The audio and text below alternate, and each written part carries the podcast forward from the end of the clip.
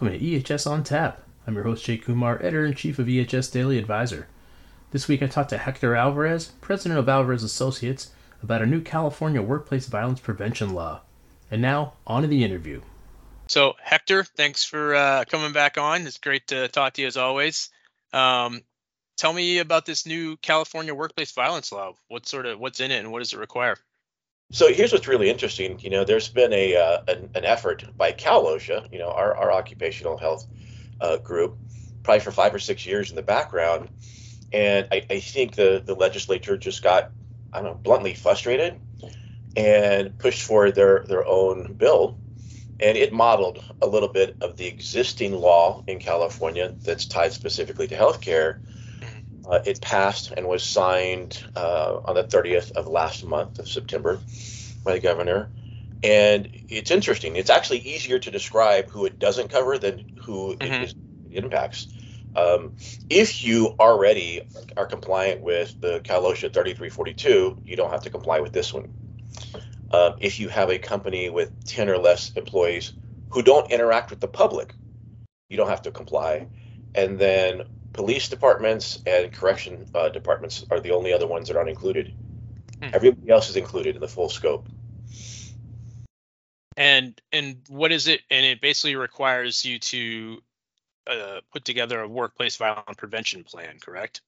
It, it does. There's, there's, about six very specific elements, and that, that first piece you, you hit the nail on the head is coming up with the plan and then documenting that plan, and it goes into how we develop the plan, how you uh, how you demonstrate that you got your your employees' involvement in the development, how you assess the workplace for hazards, how employees can communicate them uh, to you. So it's very specific in, in what goes into that plan. Um, and yeah, like how does this compare with what was previously on the books in California? Well, um, it doesn't at all because there has not been anything officially on the books in California. Mm-hmm. You know, minus the healthcare industry and very specific healthcare operators, uh, we didn't have anything other than the general duty clause, w- which uh, you know our Cal OSHA had been using. There was a horrific workplace shooting earlier in the year, and Cal OSHA cited those two mushing forms with uh, 42 separate citations for failure to evaluate and recognize the hazard, not having a mechanism to alert the employees about the workplace emergency. And we definitely saw those elements make its way into the bill. You know, employers now have to have a way to evaluate a hazard and then communicate that hazard as it's developing. And then, in addition, if there's a workplace emergency, how you communicate to your staff. Um, does is that is this sort of uh, differ from what's being done across the country? Is it is it kind of uh, leading the way? Would you say? Yeah, there there are there are guidelines that have been established, and you know whether it's the Fed OSHA or State Department OSHA's. Um, other than healthcare specific workplace violence standards, this is the first one in the nation that is general industry. Interesting.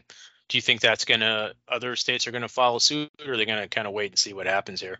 I believe others will follow suit. I, I, know, you know, I was sitting in the, the standards development meetings for the 3342, the healthcare standard, and Fed OSHA was in there. You know, we saw other um, state level uh, groups in there kind of listening and monitoring. And I, I think that, well, I don't think we know, you know, violence in healthcare is kind of one of the, the, the dominant industries, but it seems to be both a little anecdotally and then statistically um, that we're seeing an increase in workplace violence, and so I think there's a renewed interest in protecting employees. Um, how you know? So you you've got the July first, 2024 deadline to to be doing this. How should employers prepare for this? Very seriously, very seriously. When I when I take a look and I go, you know, item by item of the the issues that uh, need to be addressed for compliance, um, even one or two of them are daunting. You know, the, let me just pull out just the training piece. It's very mm-hmm. specific that the training has to be interactive and be delivered by somebody knowledgeable on the plan. And, so that means an off the shelf kind of canned CBT program is not going to work. Mm-hmm. Um, somebody is going to have to know the program elements and be able to answer the questions in a timely manner. Now, the challenge is th- this law hasn't been challenged. There have been no lawsuits, so we don't have any precedent to to fall back on.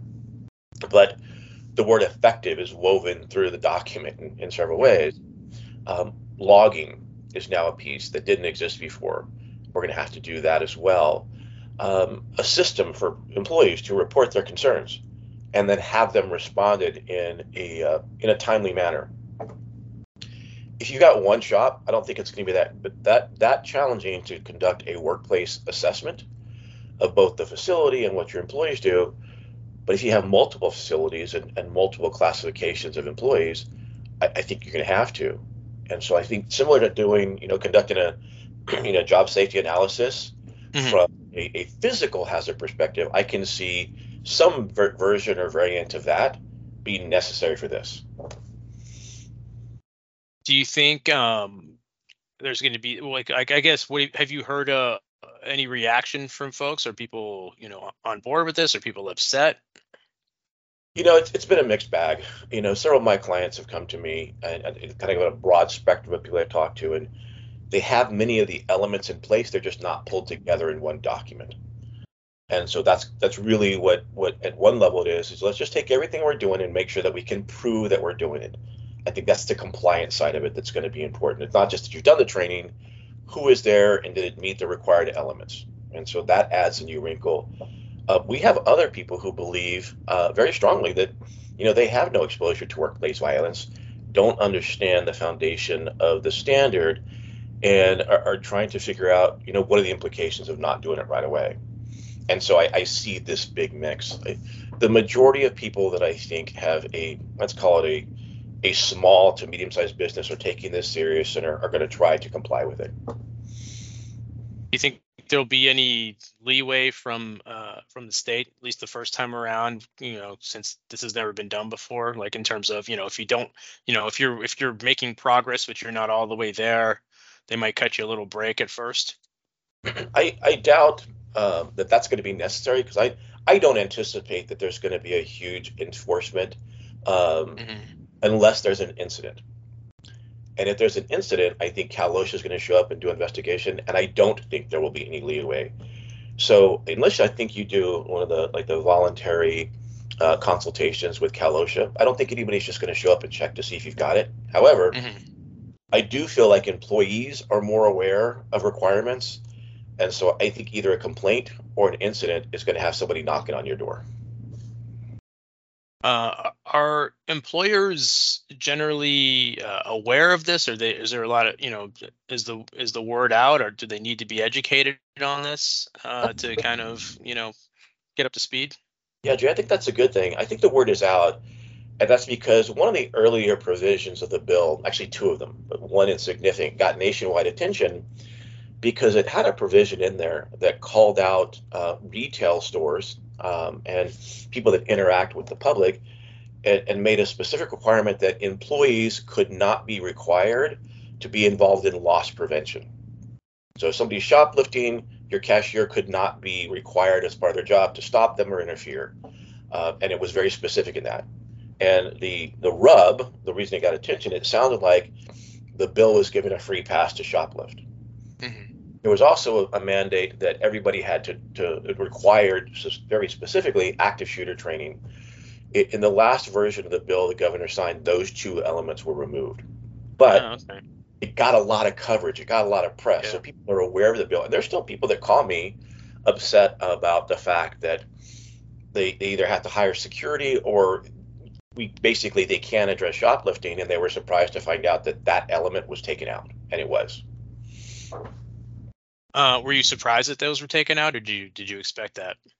And I hoped for that. Both yeah. the California Chamber of Commerce and uh, the uh, California Retail Association were fighting really hard because you're looking at gas stations, you're looking at retail yeah. stores. They have one or two people, and they do have collateral duties. I mean, it, it sounds good in a vacuum if I've got a store with 100 employees not to do a collateral duty. So the one size all didn't fit. Mm-hmm. And it really felt like it was heavy on the retail side. And and I think, you know, when you look at the history of how this bill was developed, there was the tragic shooting at the uh, Santa Clara Valley Transit. Mm-hmm. that got some attention, and that happened to be in the district of the the author of the bill. And and then there was some pretty significant incidents from a loss prevention perspective, where sometimes the the person who was either accused of stealing or the person who was trying to stop it, that people were losing their lives. Yeah. It just seemed like something different needed to be done. And so I think it started out with we have to do something. And then as we looked at it and, and the powers that, that that that support their industries, I think did a convincing argument of the need to create something that could be sustained. Um, how long was this in the works for? It feels like less than a year. Really? So pretty quick turnaround.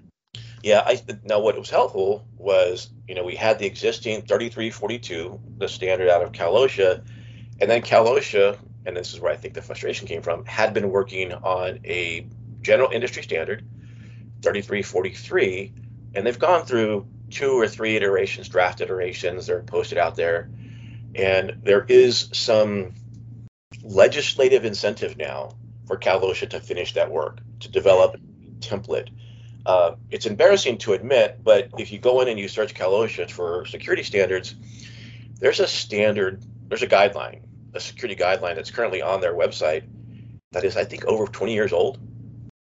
Oh wow!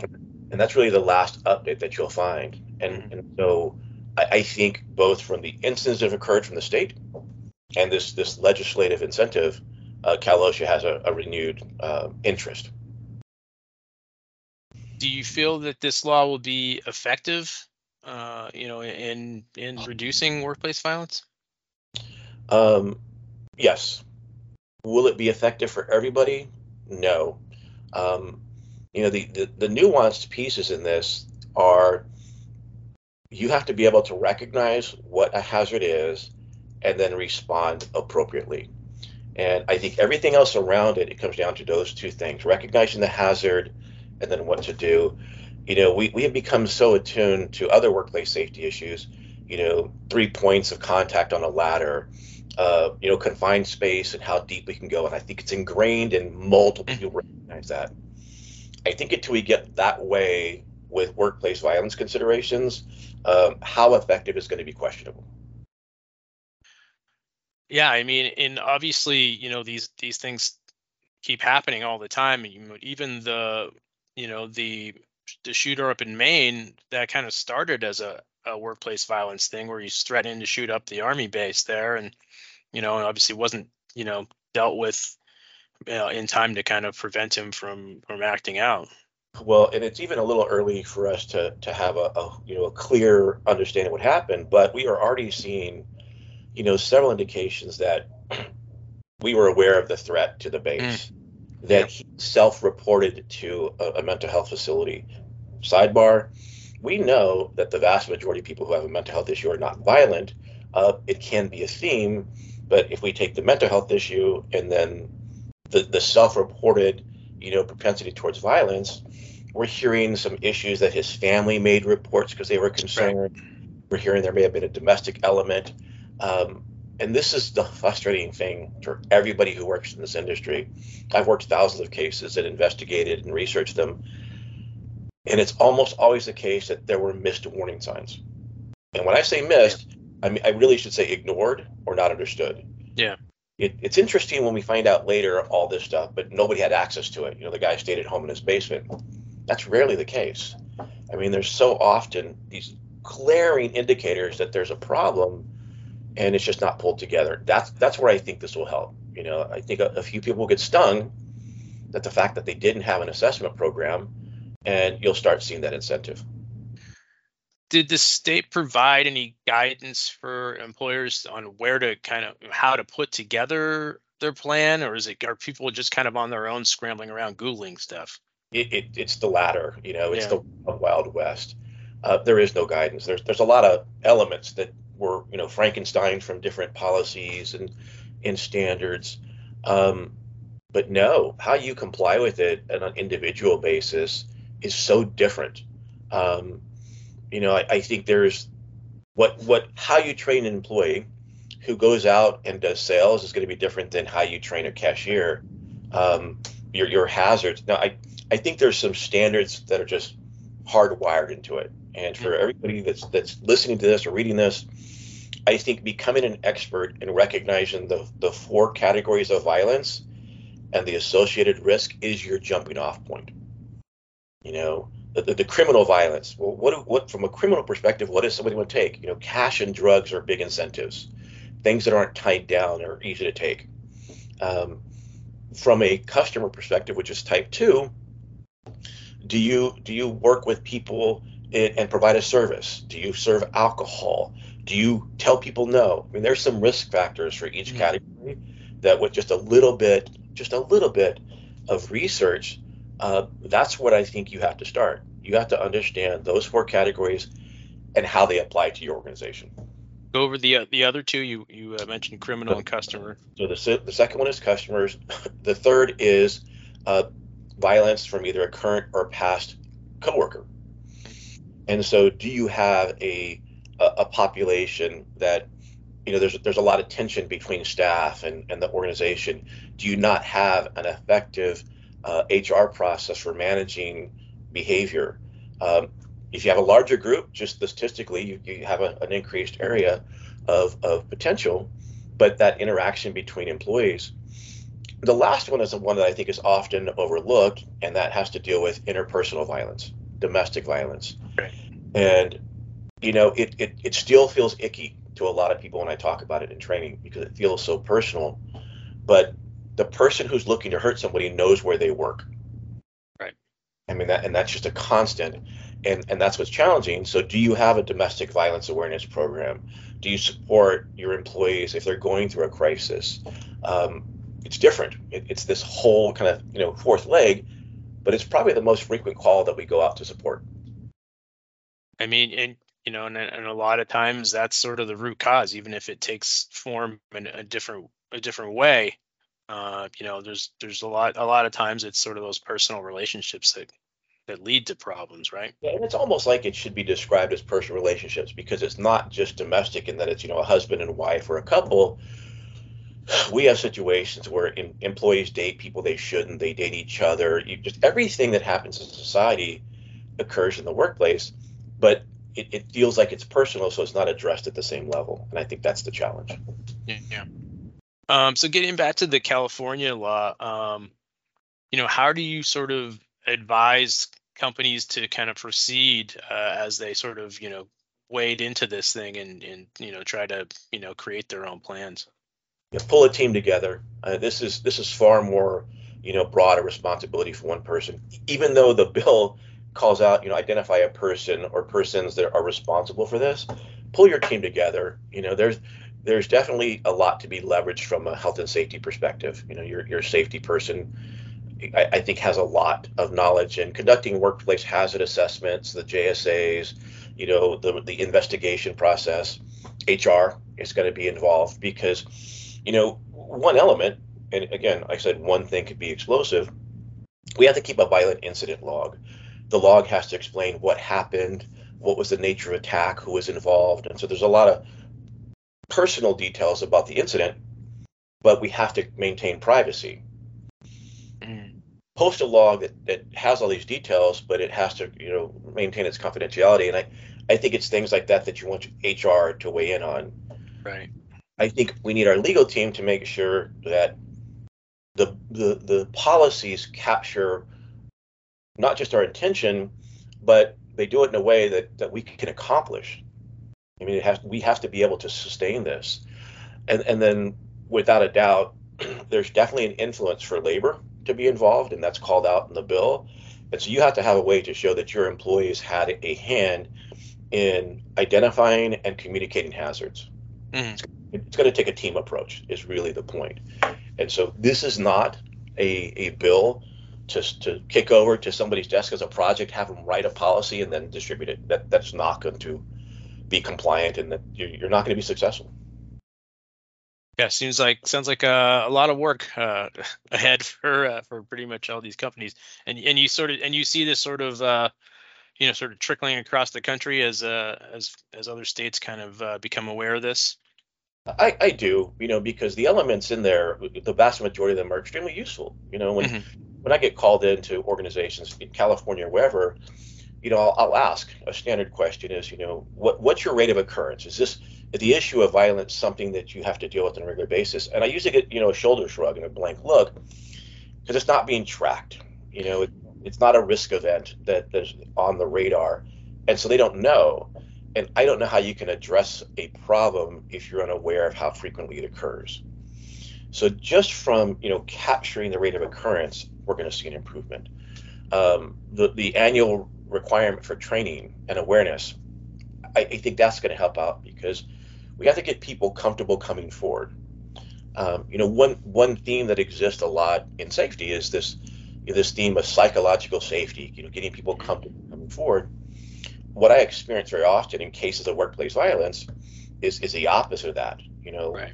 organizational betrayal, where they have felt like they they were left out or they're taken advantage of, and and so in the middle of that, you know, organizational development themes, you know, how you interact and support your staff, I think it's going to become a much bigger focus, either intentionally um, be, because you decide it's the right thing to do, or this is going to force your hand. Yeah, it's going to be interesting. Um, Hector, thank you so much for coming on and uh, and giving us the uh, the info on this. This is uh, be be definitely a key thing to keep an eye on yeah, it's definitely you know time if you're in California to roll up your sleeves. Absolutely. Thank you so much. All right, Jay. That wraps up episode 183 of EHS on Tap. You can find more information about the show and listen to on-demand episodes at ehsdailyadvisor.blr.com. You can subscribe to the show wherever you get podcasts. Thanks for listening, and I hope you join me next time.